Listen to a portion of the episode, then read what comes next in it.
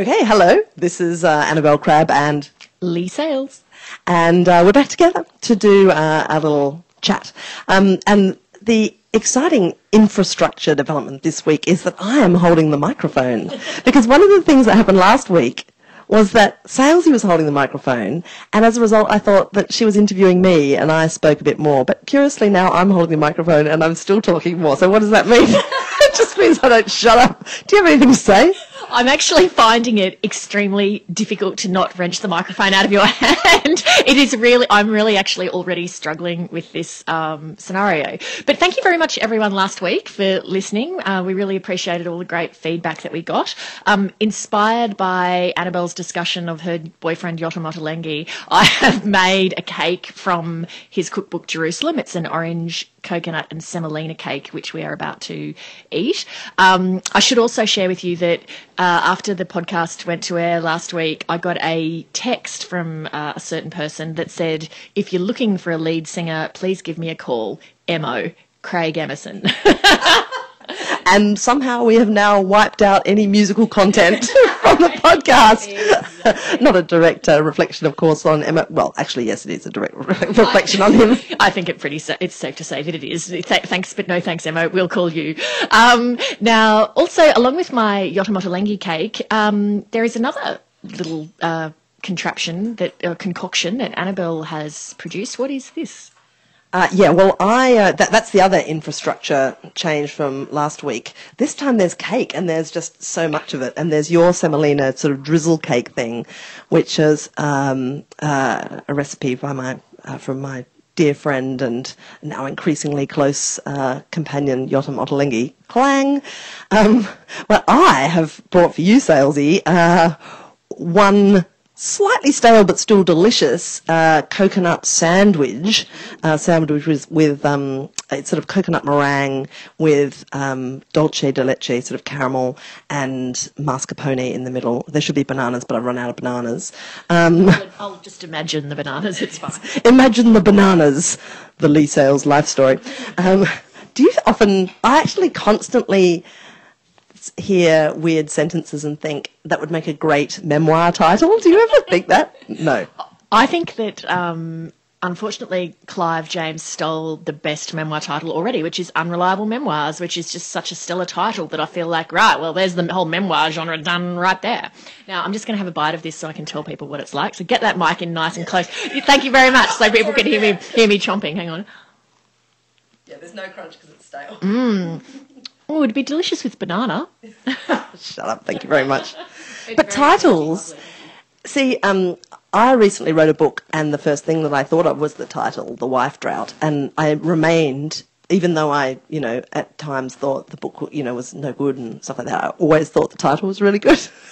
and then um, I remember once reading a um, book about uh, an article about how sometimes um, a great title is not a guarantor of a of an excellent book. I think it was a Martin Amis article actually, um, and um, but there are some fantastic ones like you know the Crying of Lot Forty Nine. Um, uh, Catch 22 is a great title, right? Absolutely. Um, now we skimmed over something quite, which was quite sort of enormous that we just sort of went straight past, which was when I just ate that dessert um, that you've made. Well, can you just give us a bit of context as to what that was for and that you've actually made it for somebody? Oh yes, good work. Um, I made it for Clive Palmer, whose house I went to um, on Monday, and um, it was very surprising. I was actually surprised that he turned up because he's quite a um, inveterate no-show artist. So I went and hung out with some dinosaurs, and then um, took these banana sandwiches to him, and he. He was there and he very nearly set me on fire um, during the cooking sequence. So, so visually, the episode is all there. Kitchen cabinet. He, um, I think, maybe doesn't cook all the time and, and may not have um, anticipated the effect that cooking spray has when you spray it onto a naked flame. Oh my god! So it fully flared, did it? And Oh yeah, proper kitchen fire. Yep. And it was so genuinely frightening that I actually screamed and thought, you know, I'm going to die. But um, he's a funny old um, interview subject, isn't he? Like, um, I, I found him difficult not because he was not prepared to talk. He was prepared to talk endlessly, but he is kind of evasive in a whole new way. You know how sometimes people, politicians are always, you know, the evasive ones, and all of them are evasive from time to time, right? Um, but they usually use the sort of brick wall um, uh, technique. But Palmer uses this sort of wall of sound technique where he just kind of goes skating off. And you just think and if you are you know a tiny bit kind of is it me being stupid here or is this just making no sense? I mean it does make sense sometimes but it's a great evasive technique. What, what's your experience? Um, yeah, that that is a very hard one to know what to do. The, the people that just keep sort of going on and changing directions, and so you, you, it's like you're holding a fly swat and they're a fly, and just as you swat where the fly was, the fly's flown away into another spot. Um, those sort, sorts of people are very, very difficult to interview, and also people that have got a view that they really, really firmly hold that is, frankly, a little crazy. like, so for example, um, I interviewed Peter Carey the other week, who believes that the CIA is behind the overthrow of the Whitlam government, and he went into that in the interview. What is with the timing of that book, by the way? Because, you know, on the day that Gough died, he was in the, he was at, Peter Carey was at the ABC all day, you know, promoting his new book about Whitlam conspiracy theories. And I'm just thinking, Peter Carey, where were you in the early hours of this morning when this great man eh, was extinguished? Because really, does he have an alibi? It was very, very convenient for that guy. There's a conspiracy theory for your sales. Absolutely, the untold story, Peter Carey, CIA operative. Um, the but then when that gets landed in the middle of an interview where you've only got six or seven minutes, as I do for Seven Thirty Report, um, well, where do you even start if that's what someone's position is? I don't even know how you begin to start with that. Right, because that, that person then lays that down um, not as a not as a contestable kind of. It's a presumption on which the interview will now be based. So like, but. Are you obliged as an interviewer, if you want to extract something more interesting and not spend the whole time, you know, ensnared in this neck deep, tangly dispute about, you know, what the CIA was doing in 1975. Like, do, can you just say, oh, well, let's just move on. We all have to agree to disagree? Like, what do you do? I, I basically acted like he didn't even say it. I was just like, right. That's so the coward's way out. Yeah. I was just like, right, so uh, about uh, Oscar and Lucinda then. so it was just because otherwise, like, okay, I don't want to do an interview about conspiracy theories surrounding 1975. I want to do an interview about you as an Australian writer um, and about writing as an art or whatever. So yeah, I just sort of moving right along. Let's just pretend that that didn't land there. Um, so uh, those inter- those type of interviewees, or when someone drops out a clanger like that that you just don't want to go down the path of, that can be quite difficult because it's a bit like, you know, hi, I just put on a big red clown nose. What are you going to do about it? I'm just like, to pretend that you didn't. if you ever interview me, I've just this minute resolved that I'm just going to have a clown nose with me, and I'm just at some point just going to pop it on and not say anything.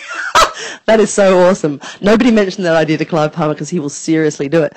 Um, but then the problem is, then I reckon, Lee, that and having once filled in your job for two weeks, I'm a massive authority on everything that you do. Um, of course, um, I, you know, the problem is then as an interviewer, you then get thousands of emails from people saying, why didn't you pick him up on the X, Y, Z? And of course, anyone who watches an interview, depending on their own views, will have their own personal out outbreak of rage at something that you've you know egregiously failed to correct. How do you um how do you actually deal with that? Like, do you just have to sort of think, well, I'm the interviewee here, you know, move along? Well, it's quite I mean, a little bit, yeah, because you have to exercise the judgment. And, like, of course, if I was interviewing Peter Carey for an hour, I would have then said, well, hang on, you know, the CIA couldn't even assassinate people that they actually wanted to get rid of. so, like, Cuba, anybody? Um, so, do you really reckon that they were behind a coup and that no one's ever spoken or, you know, that it's never come out? Like, I mean, come on. But I, I just didn't want to do that. So, you know, it's funny with, because everyone, as you say, has an opinion on what you do. It's incredible, actually, having now spent several years on Twitter, how thick a skin I reckon I have yeah. actually developed. Um, and it, sometimes I'll look at what people say and I'll just be entertained by the hilarious things people say. So I don't know if you get this. I, I, certainly get a lot of plays on my name that people, I presume, think that they're clever enough that they're the first person to have said it. So things like, oh, you know, sales is sold out, or the other one is, oh, leave fails. I can only hashtag hashtag leave fails. I can only presume that you get a lot of oh, Annabel crap. I'm almost universally known as Annabel crap in certain sections of Twitter.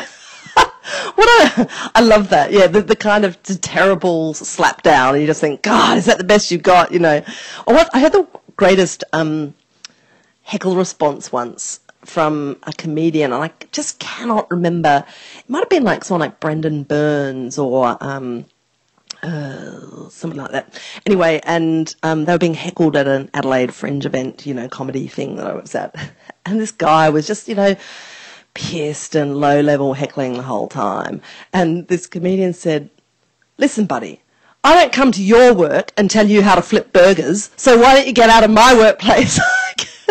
and it was just sort of it was kind of brilliant. I'm sure he'd rehearsed it, you know, and was thrilled to use it. I think that you and I need to do like a two woman cabaret act where we read the responses we would actually like to give on Twitter, but that we're barred from giving because we are responsible people who work for the ABC. Because I know I certainly have a lot, particularly ones that feature, well, your mama, blah, blah, blah, blah, blah. blah. See, I've now thought of another name for your biography.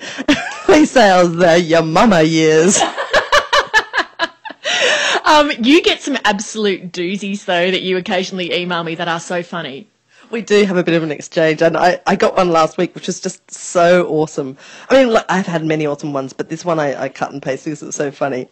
So I got one from a guy called James John McCallum, at McCallum James, who said, um, I think after an episode of Kitchen Cabinet went to where, love your work, but can't take you seriously when you show up dressed for a cocktail party. Punky Brewster was not a journalist.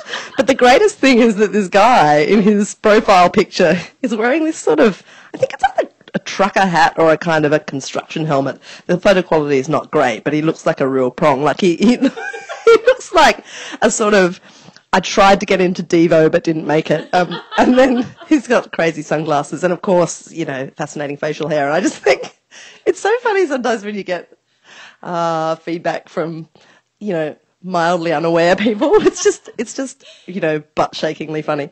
And the Punky Brewster reference, I reckon, elevates that from just a garden variety, you know, like sh- schlubby sort of tweet into actually a bit of comedy. The worst one I had though, and this is actually was really just unbelievably awful. Like um, after the um, kitchen cabinet with um, uh, Andrew Robb and Mary Jo Fisher went to air, I got this one just from this guy said like you know you're making fun of liberal politicians and their mental illness. You're disgusting. You're a disgrace. I hope your baby gets sick. I'm like, wow, dude, that's like. I have to take issue with that on a couple of levels, you know, like whoa. It's just, it's funny, isn't it? That people, you just think there is someone at a keyboard who typed that. He's obviously having a really crap day, but wow. I'd like to help you out by responding, but I just shoved so much cake in my mouth that I could see Annabel like, I've got to pad this anecdote because Salesy's like about to explode with a mouthful of cake.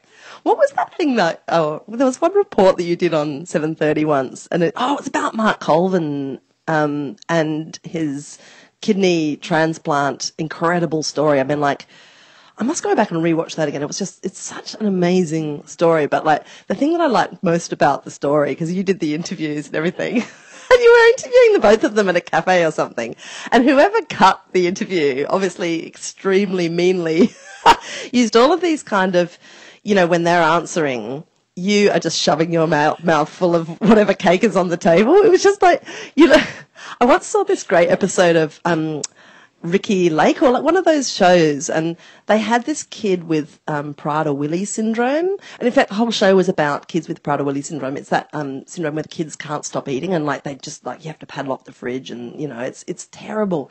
But they um, had this kid, and they were you know it's sort of dreadful. They had had a table full of food, and they said this is what he'd eat on a daily basis, and then um, they were talking to his parents, and then in the background while they were talking to his parents, the kid just like went like kind of crab walked across to the table and started eating the food and, and was really awkward to watch. But I was kind of reminded of that when you were doing. and also, I take issue with the fact that you have eaten all your cake and uh, you've just ignored mine. Oh no, no, you've eaten it. Did you notice how just then I actually reached out to take the microphone from you? I, I am finding it really, really difficult to not be the person in the driver's seat here. Um, now, just still on Twitter, because I don't want to give the impression that everything about Twitter is horrible, because you do get some absolutely lovely stuff. I had this thing recently where somebody sent me a tweet from Brisbane and said, excuse me, said, Is this your book? And it was a photograph of the um, cover page of at the title page of a Nancy Drew book, The Sky Phantom. And in green pen was written in the florid handwriting that only a 10 year old or an 11 year old can have Leigh Sales with the I dotted with a circle. And I kid you not, it was my Nancy Drew that she had found in a secondhand bookshop in Brisbane and then posted it to me. Like I said, she could keep it because it was for her daughter, and then it arrived at work with a lovely little card. It was the nicest. I thought it was just absolutely fantastic. It just completely made my day to look at it and go, oh my God, 30 years after I read that book, it was floating around in a bookstore in Brisbane and someone took the time to let me know about it. That is so cool. What were you doing getting rid of your Nancy Drew books? What's wrong with you? Are you a book kind of rationalizer? Yes, because I have to be, because I read so many. In fact, now I get annoyed if I can't find things just for the uh, Kindle. I'm a complete convert to the electronic reading. Uh, you're so merciless, but you're quite tidy. No, I am um, a filthy book hanger honorer, and like look around, it's like I'm in my we're in my living room, and there's just like actual we run out of bookshelves, and like there's three other rooms that are full of bookshelves as well. So like, you know, it's just, it's a disgrace. But, you know, one of the things um, that I just fear more than anything else is being halfway through writing something and thinking, oh, it's just like that thing in that thing, that book, and not being able to find it. And I know that, you know, with Google Books and online, you know, you've never really lost anything, but I just, I really want to have it there. And my books are kind of organized in a really weird way. Um, I used to, um, they're, they're kind of arranged in the order in which I acquired them. So, like, I've got whole bookcases that are like books that I bought at university. And so that's how I know where they are because I remember when I got them. But then recently, my brother in law, who's incredibly um, helpful and kind, um, as a favour to me, um, when he was house sitting, um, tidied up the books and like arranged them in, in, in order of height. And so, which is great because they look much tidier now than they did. But it's just, it's like actually just, it's like having lost my memory or something. It's like having an acquired brain injury. I just don't know where things are. So not even alphabetical. so you can't even go, hey, I need Martin Amis. You've got to remember, is that like a 20 centimetre book or is it like a 30 centimetre book? You're laughing, but that is exactly how I now search for books. And sometimes, anyway, no, I've, I've actually then I've done a bit of rearranging too and I've gone into sort of subject areas. So now I've got kind of British politics and American politics and um, Australian politics and then American novels and British novels. So I'm approaching a kind of a, a, a sensible order. But, um, you know, I've got a great Twitter story. Are we finished with that thing or? Um, um yes, just I'm just looking at a stack of books. So when you tell your Twitter story, I'm going to talk about a particular stack of books that's in this room. But carry on. No, no, you talk about. No, no, no, no. Well, now we're being polite, but hey, I've got the damn mic, lady. So you. Do you know what? You need actually one of those like earth squeegee ball things, like just, you know, or some gum or something. there must be a patch for that. Anyway, so my quick Twitter story is that um, uh, in my book, which I've now mentioned twice, but that's, you know, appalling. You should also buy, you know, all of Salesy's books. Um, but uh, I, um, in one part of the book, have something that I put in and then took out, and then I put in, that I took out, and then I left it in, which is um, a stupid, weird thing that I did when I was um, had a little baby and I was managing sort of um, filming Kitchen Cabinet at the same time, and the baby didn't take a bottle, and for a while she would take food off a spoon. So for a while I jellied my own breast milk, which tends to be the kind of go-to thing that people actually retain from the book. but anyway. That uh, was mascarpone on that thing I just had, wasn't it? Maybe it was. Maybe it wasn't. you know how perilous it is to poke around in my fridge. Um, so anyway, um, during the week, I got this fantastic Twitter message from this guy, and his Twitter handle was something like, you know, manly man or something like that, you know. And he said, "Listen, um, my wife is going back to work next week and our baby doesn't take a bottle, we're really freaking out about it. And it is a, such a stressful thing. Like if you haven't worked out how, you know, to manage that part of it, it's really hard and it makes you just cry a lot. Anyway, he said, what about this uh, jellying deal? Like we've given it a shot, it didn't work. And so for the next couple of days, I had this great exchange with this guy about, well, are you using a leaf or powder? You know, titanium, you know, gold. What are you doing? And so we worked out. I gave him a few tips and you know about how to do it. And then it all was silent for about two days. And then he came back to me and he said, you know, my wife says that um, that is an act of parenting genius. And I said, oh my God, did it work? And he said, baby still hates the bottle, loves the jelly. Just 10 points to the dad for the proactivity there. Top job, dad. That is one of the things I really liked about it, and actually one of the things I have enjoyed about the book is that lots of blokes have read it, and um, and he was just like, he was really doing some can-do skills there. Like, cause a lot of guys, I think, fathers in this situation are like a bit, oh, I can't lactate. How can I help? And it's an awful kind of feeling. But he was just like, let's just, let's just reverse engineer this damn jelly idea. You know, it's crazy, but it just might work. I just loved him. He was so good. Yeah, that's awesome. I'm very impressed with him. Um, now the book stack. excuse me, I can see um, Ian McEwan, who we were talking about last week, Martin Amis, and Salman Rushdie, which I was thinking last week after we talked about McEwan about a really interesting. Uh, That's my um, British writers who love each other in a boyish way stack. Are they actually organised like that? Because that's what I was about to talk about. Um, is that is that just a coincidence, or is that actually a? Um, who, who else is in there? Hang on, let me look. Um, who else is in there? I think it must be my British kind of. It's not all fiction, is it? Because Julian Barnes is in there. God, it is. Somerset Maugham, he's a bit more dead than them, obviously. So Nancy Mitford's in there too. Must be my sort of, you know, waspishly clever English writers section. for, for, the um, occasion of my visit, she, it appears she's put away her Sidney Sheldons and her uh, Robert Ludlums. I don't know. I can't see any of those. They're in the shame room with your books.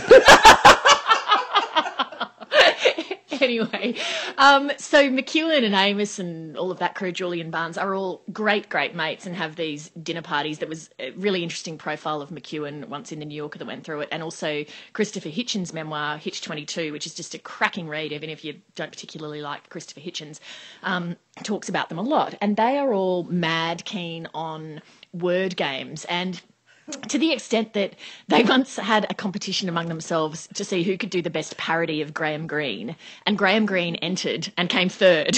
I didn't know about that. That's hilarious.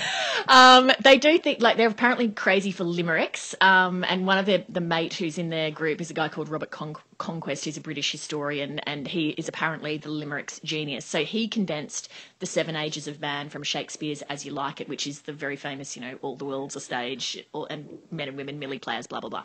So he condensed that into Seven ages, first puking and muling, then very pissed off with your schooling, then fucks and then fights, next judging chaps' rights, then sitting in slippers, then drooling.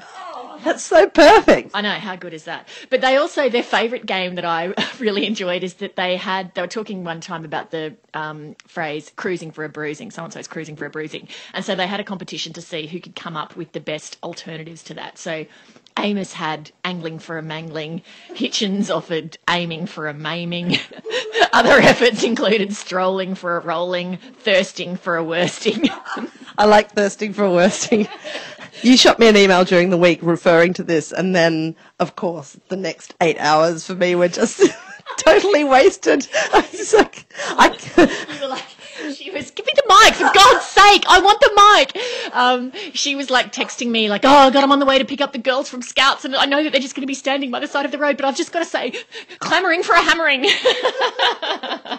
I know, like, the children will be abducted. Nevertheless, I shall be the winning entrant in this ridiculous fight. Wasting for a pasting, I had to, and dashing for a thrashing. I had, um, bleating for a beating and plumping for a thumping. And also, I think you could probably get away with yammering for a hammering as well. It's actually amazing once you start playing it how many um, alternatives there are for this stuff. So, anyway, um, the other thing that I read this week that I'd just like to share that I thought was extremely entertaining was a piece in the NT News about you going up there for a visit to do a speech later this week So, you know, blah, blah, blah, Annabel Crabb's coming to Darwin. It will be hosted on Thursday, blah, blah, blah.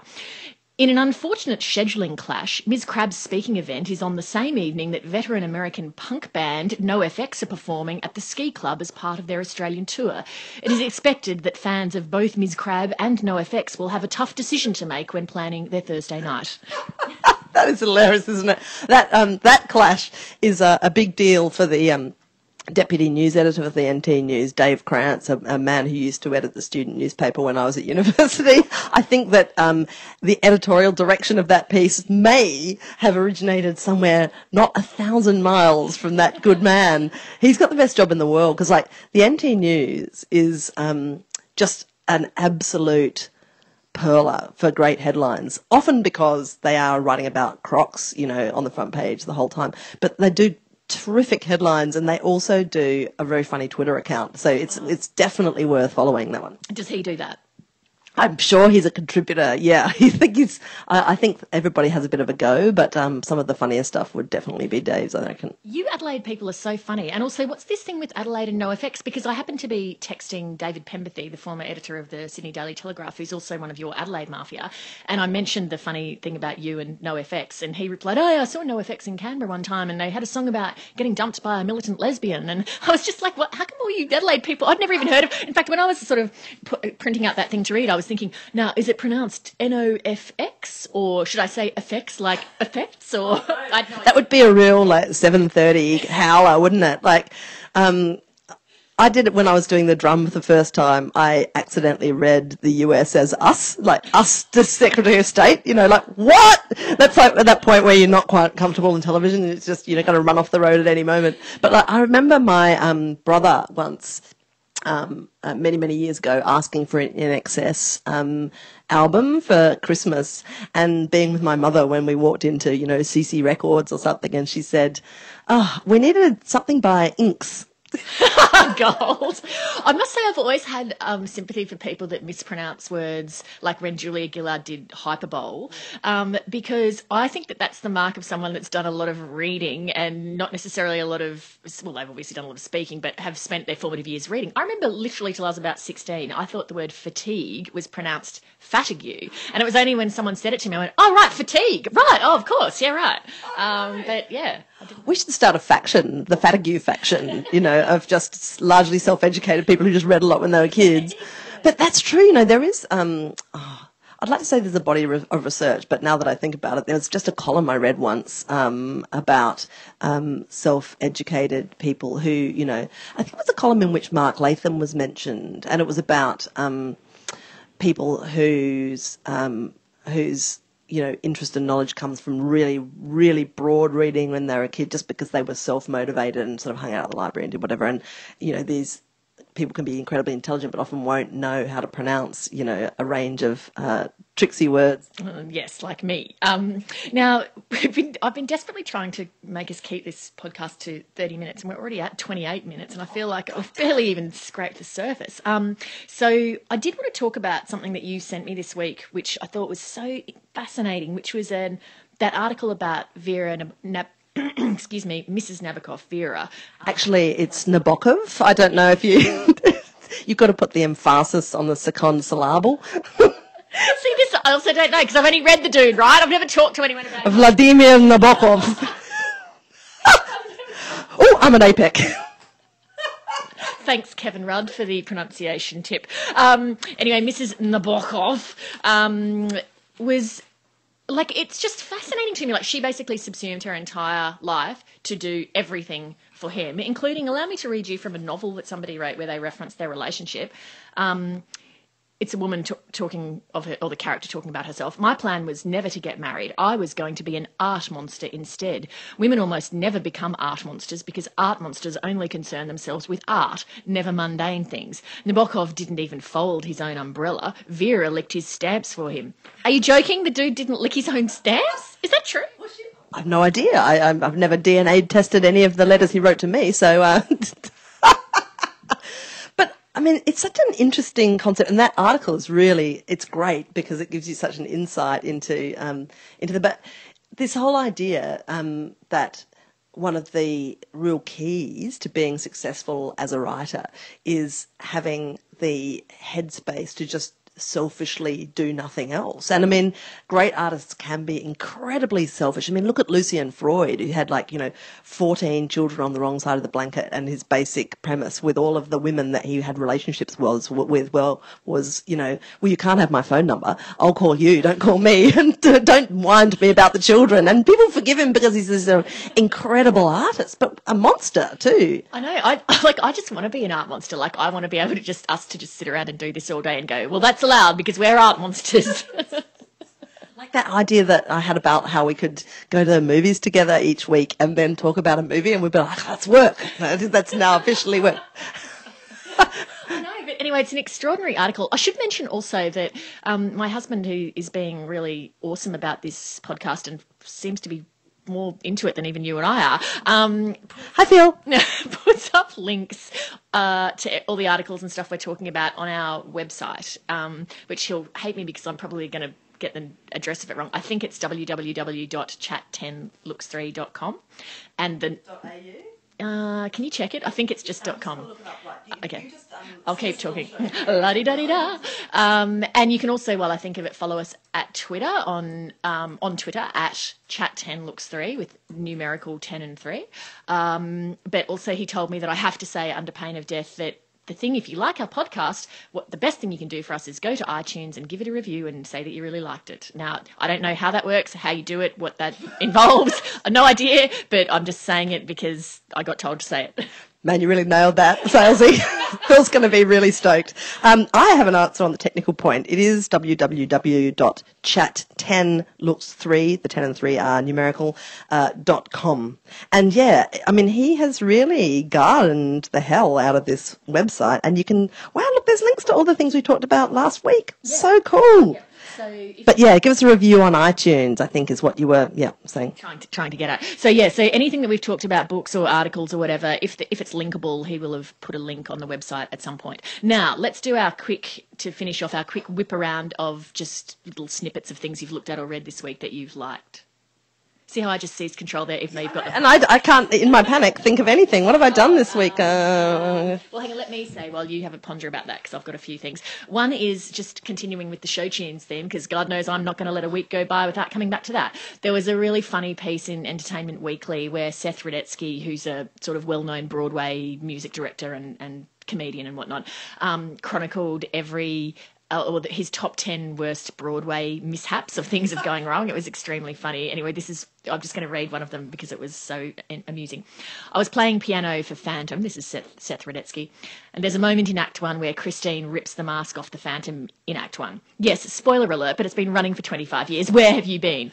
One night I heard something clink and clank in the pit. What the H? Turns out the mask had fallen off the stage and into the pit. The Phantom's mask. Of course, I put it on. Suddenly, I was playing the organ in the pit and I began to feel like the Phantom. It was so cool. I was trying to get a laugh out of the viola section because they're notoriously uptight, but simply got stared out. Finally, I look up and see the conductor frantically telling me to take off the mask. Hmm. What was the big deal, you ask?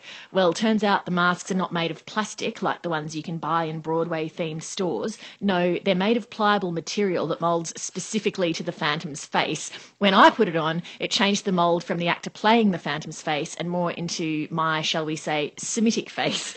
As far as I know, that mask can now only be used if a rabbi takes on the role. That's so awesome. So that was great. Um, I also, um, I also uh, loved. There was a New York Times article about old masters at the top of the game, people who don't retire, they reign. It was really great. Have a look at that if you've not. There was an awesome profile of Bill Murray in Rolling Stone about just the craziness of being Bill Murray and how awesome he is, and just this thing where he shows up in all random bizarre places, and how hard it is to get Bill Murray to do anything for you because he doesn't have a mobile phone and he doesn't have an agent or a publicist.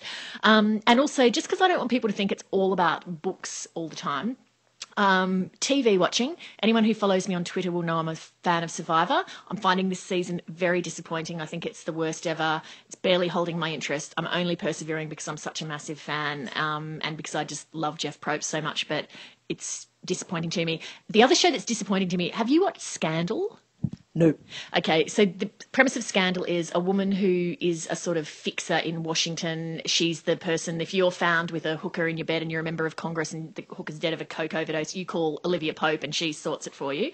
It's like the old, um, in primary colours, the Duster Buster. That's what she is.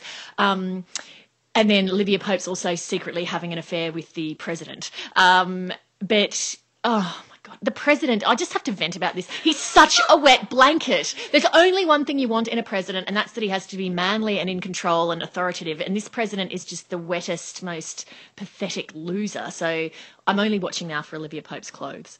That reminds me of, I mean, I've just been, I should say, comprehensively out interested by you because like my own pathetic little pile of things that I've been reading is just, they're just dust mice basically compared to your broad sweep, you know, Serengeti style, you know, scope of what you've been. So, you know, screw you, Sales, uh, is my first point. My second is that just reminds me of this fantastic, like one of my favorite Maureen Dowd columns ever. And it's about, um, we, we need to talk about this, you know, at length at some later date. But um, in the 2008 campaign, she was um, making the point that one of Obama's problems was that he did not have a sort of surviving Democratic um, president to ask for advice, you know, and because of course Bill Clinton sort of wasn't really talking to him, and um, you know uh, Jimmy Carter, no use. And um, anyway, she said that really um, what he needs is a sit down with Jed Bartlet because Jed Bartlet from the West Wing is really the only kind of sensible democratic former president. And so she apparently, I didn't know this, but she, I think, used to date Aaron Sorkin. And so she actually wrote to Sorkin and said, Can you write me a scene where Barack Obama goes and consults Jed Bartlet? And he did. And she just made it into a column, which A, is a lesson to us all. Date someone interesting, then break up with them, but remain friends so that they are periodically prepared to write whole columns for you. But also, the actual exchange is fascinating. It's great. It's funny. And it's a lot of a lot of the advice that Bartlet gives Obama is actually pretty good. Anyway, but it's also a bit Aaron Sorkin, as if uh, you know this is the way politics should be, and you know, yeah, a tiny bit, but it's really funny and good. So um, I did. I haven't read that this week, but I intend to read it again now. Now that we've had that conversation, I've also read um, again this week, or um, for obvious reasons, Sean Parnell's um, biography of um, Clive Palmer, and I think it's really worth a read. It's a really good book and really interesting about his um, unbelievably bizarre and interesting life story. And I think there's a quarterly essay coming out on Clive Palmer soon, so I'll be interested to see if it is able to dig up anything new other than what Sean Parnell's done, because he has so comprehensively and thoroughly gone through Clive Palmer's life um, that I think that that's sort of set the standard. So I'll be curious to see if anything new is able to come out. Yep, we'll keep an eye on that one. I think seizing control of the mic. I'm really finding that one of the downsides of microphone um, control, sore arm. Yeah. It's true. It's one of the perils of the job. And that's why in future weeks I will return to microphone control because look at these puppies. She just flexed her guns. gesturing to her bicep. Anyway, so um, let me say again so that I don't get divorced, um, please go to iTunes and give us a rating and follow us on Twitter and look at our um, website and our Facebook. And this is why you work for the ABC, isn't it? Because you're just really shit at kind of promoting things. Imagine if someone hired you to, you know, to spruik toothpaste or something. You'd be like, well, it's sort of uh, a bit tubey, and you know, you'll get it. It's fine. Yeah. Um, I am good at show tunes though, so if anyone wants me for show tunes, please call. Put it away. All right. Okay, that's it. Okay. See you, everyone. Bye.